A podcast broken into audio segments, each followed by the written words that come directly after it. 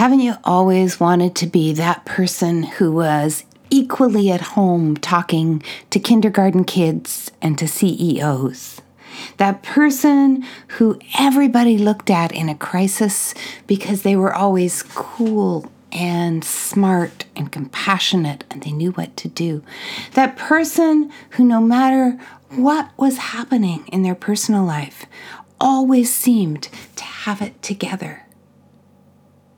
I'm Linda Ferguson of NLP Canada Training, and in this new series of podcasts, I'd like to take you through day by day our practitioner training and explain a little bit about how it works.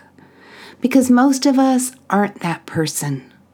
Most of us feel like we get thrown out of our best selves over and over, day after day. That if it is not something annoying in our personal life. It is something outside our control at the office, but we are continually being thrown out of the person we want to be, out of the experience we want to have, and ending up uncool and unhappy and unsuccessful. Now, it seems like maybe some people are just blessed by the universe. And they are born knowing how to manage everything that goes on around them so that they always get the best from themselves. But I'm going to let you in on a secret. Knowing how you get the best from yourself under every circumstance isn't a talent so much as it is a skill set. And people who seem to make it effortless are often people who have practiced long and hard to know themselves, to understand their reactions, and to be able to have choice about what their experience will be. You can have that choice, but you can't have it because I say so. You can't have it in a magic moment. You can have it if you do two things. One, learn how the human system works. You're a human being, a mind, a brain, and a body in dynamic interaction. And as much as people have helped you during your life to train your body or to train your brain, or sometimes even to train your mindset, very few people have ever had someone explain these is, this is how all these pieces fit together so that you could see how you could make changes in the system to get results that you liked. Now, knowing what to do isn't good enough. You have to do it. And doing it takes willpower, it takes skill, it takes intention. You have to be able to know what is possible and do it. And that takes practice. Practice means showing up to try things, notice the result you get, fine tune, try it again, over and over in a controlled setting so that you can do it when you need it in your life. So let's start talking a little about the core of NLP, which is state. And state in NLP is a word that means who you are and how you feel at a given moment. Now, how you feel, that's fuzzy language because sometimes we use it for emotion and sometimes we use it for our physical bodies. But in NLP, the two are understood to be so closely tied together that a feeling is the point where your mind and your body together produce an effect. But sometimes your mind and your brain are working together, and those states feel more like focus, attention, determination. They start getting the body in there too. And you'll start to notice that all these words for something that might be an emotion, It might be a personal strength or characteristic, or it might be a kind of attention you are able to pay. All of these involve the whole system working together to produce an effect the mind, the body, and the brain. So, if we want to make any changes in our state, whether it means cooling off before we have that difficult conversation, or staying cool when all around us seems to be going a little nuts. We need to begin by understanding how the system puts those states together. What are the building blocks of state? Your brain has only one function, and that function is to allow you to survive and thrive in a way that encourages the whole species to survive and thrive. And that means that sometimes your brain scans for danger and stimulates your body and your mind to work together to keep you safe. And sometimes your brain scans the world for opportunities for growth and adaptation and evolution. But the only way your brain can make evolution happen is to trigger actions in your body, to trigger actions that connect you with other human beings. We call those communication. And to invite your mind to participate in this great work of surviving and thriving, which means inviting your thoughts to be part of who you are and how you act.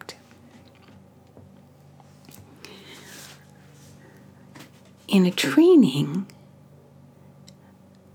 we practice thinking about how we can change elements in our states that are connected either to our minds, to the thoughts we think, to the voice in our head and what it's telling us, or to our bodies, to the way we move, the way we feel, the way we tense up, and the way we show expression and communication, the way we behave.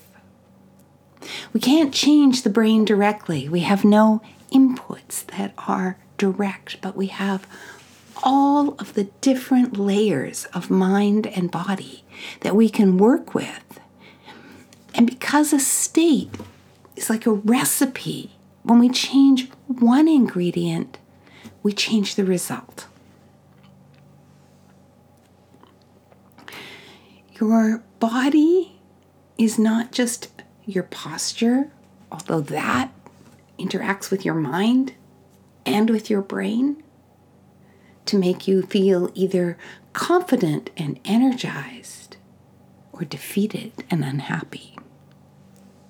Your brain, your physiology is also the way you move, your rhythms, your strength, your flexibility, your energy, and then also all of the ways that you take information in about the world, the way you pay attention to what you are seeing or hearing or feeling and interpret that. First level, you have to gather the information, and you can only gather some of it. And all of that is your body showing up. Now, what you do with your body can be driven either by something you think about or it can be driven by an automatic response that comes out of your brain to your body to make your body respond appropriately to help you either survive or to take advantage of opportunity. So sometimes our actions are determined by our thoughts. But most of the time, our actions are determined by our automatic processes in the brain. Sometimes we call them habits, sometimes we call them instincts.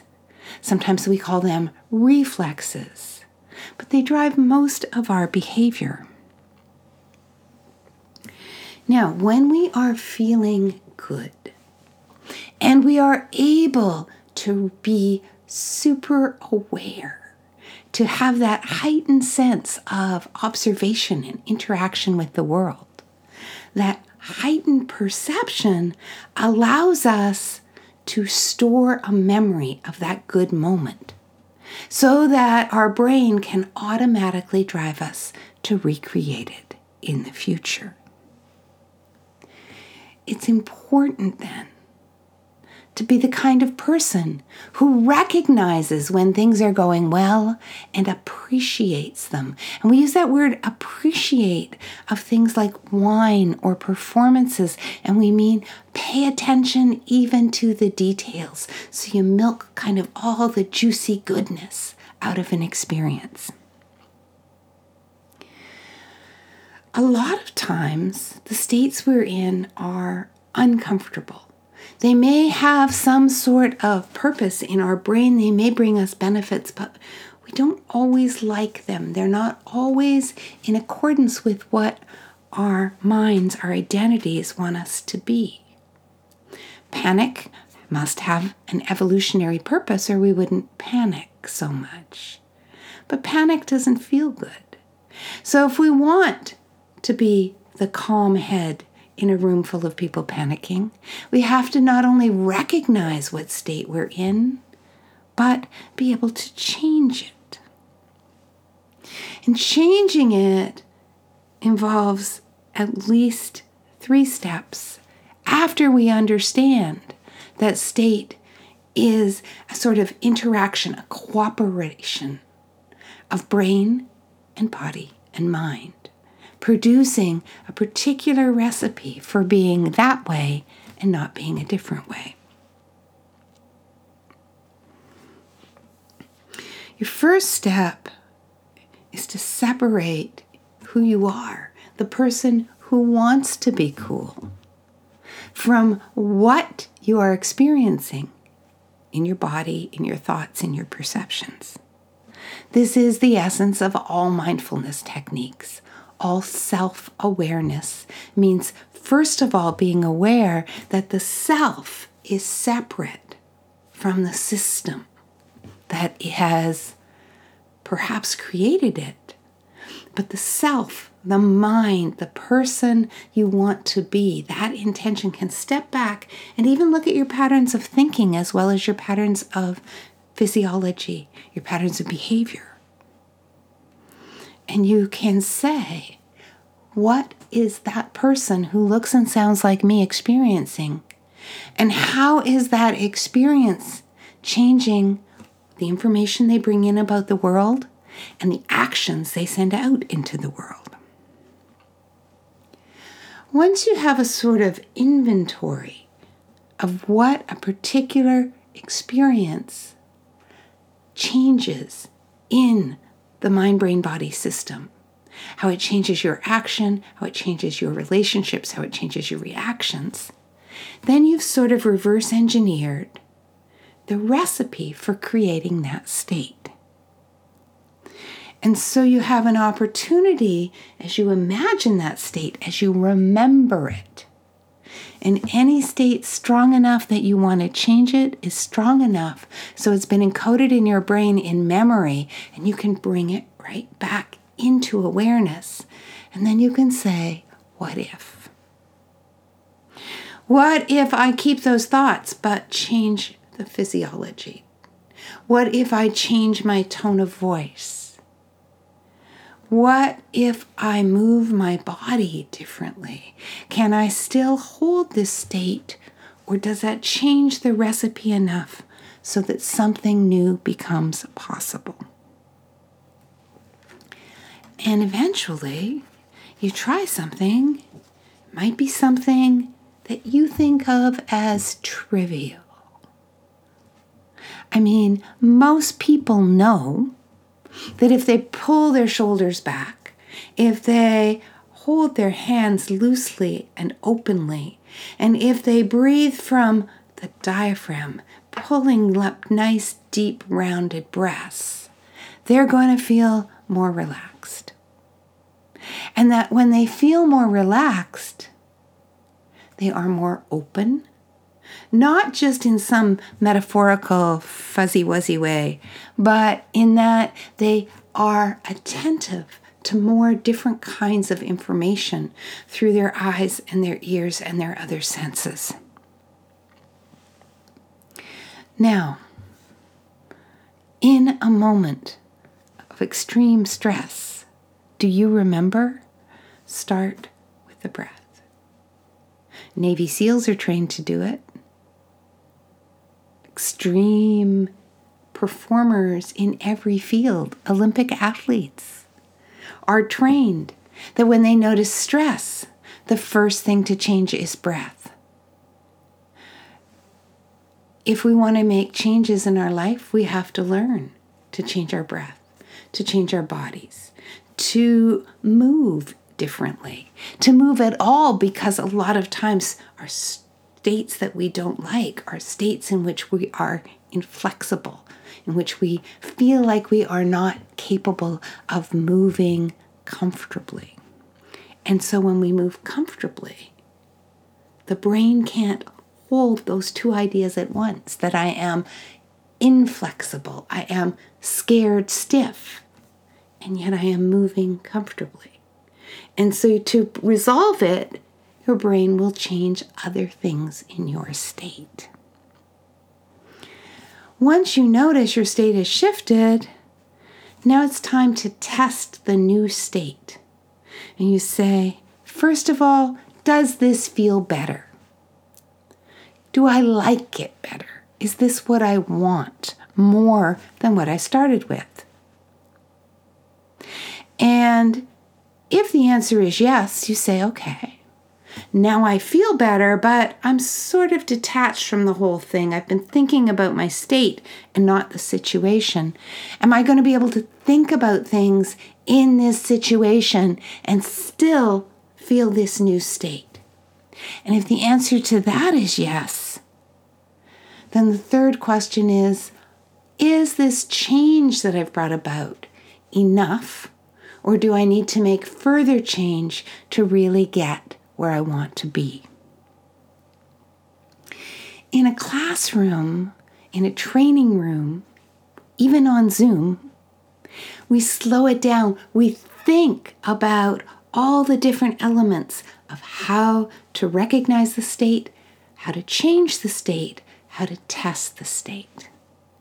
And we do it dozens of times in the course of a training, not once or twice because practice is how the human brain mind body system takes something and learns it, encodes it in neurological patterns that become available when you really need them. So that when you practice, you get into a training room, you don't just try harder in the middle of your real life. You actually make available a skill that then kicks into use in your real life when you need it most. The cycle is always choose the state that you want, modify your physiology, your thoughts, and your perceptions to support that new state. Test that new state. Is it getting a result you like? If it is, hold on to it keep going back to it more realistically so that when something knocks you out a little, it surprises you a little, come back into that state and hold it. If it's not quite right, that's okay. It only takes literally parts of a second to change state once you're practiced at it. If you don't like what you've got, change it again. And you do this over and over and over. You do it over and over, and you do it when it doesn't count, when you are in a training room, when you are outside those situations where you're either really high or really scared or really low. You do it for practice so that the pattern, the skill, is available to you with less willpower when you need it. Because sometimes you're going to need your willpower to deal with a lot of different things at once with ideas, with relationships.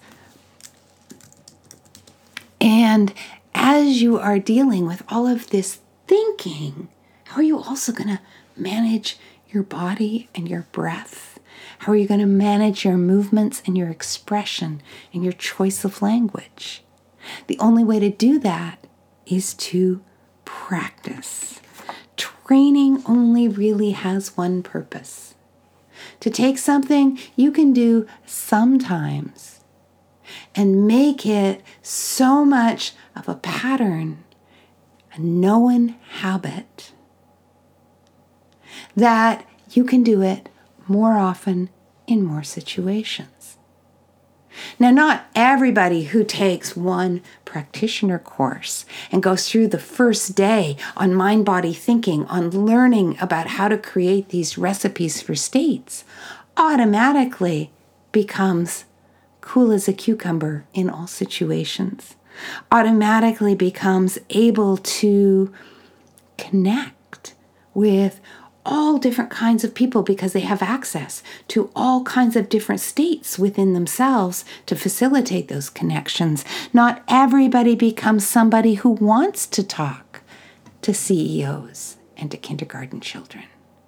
But all of them have the core practice that would allow them to get there. That's just day one of NLP Canada trainings NLP Practitioner Certification. Stay tuned for more information on what we do on day two.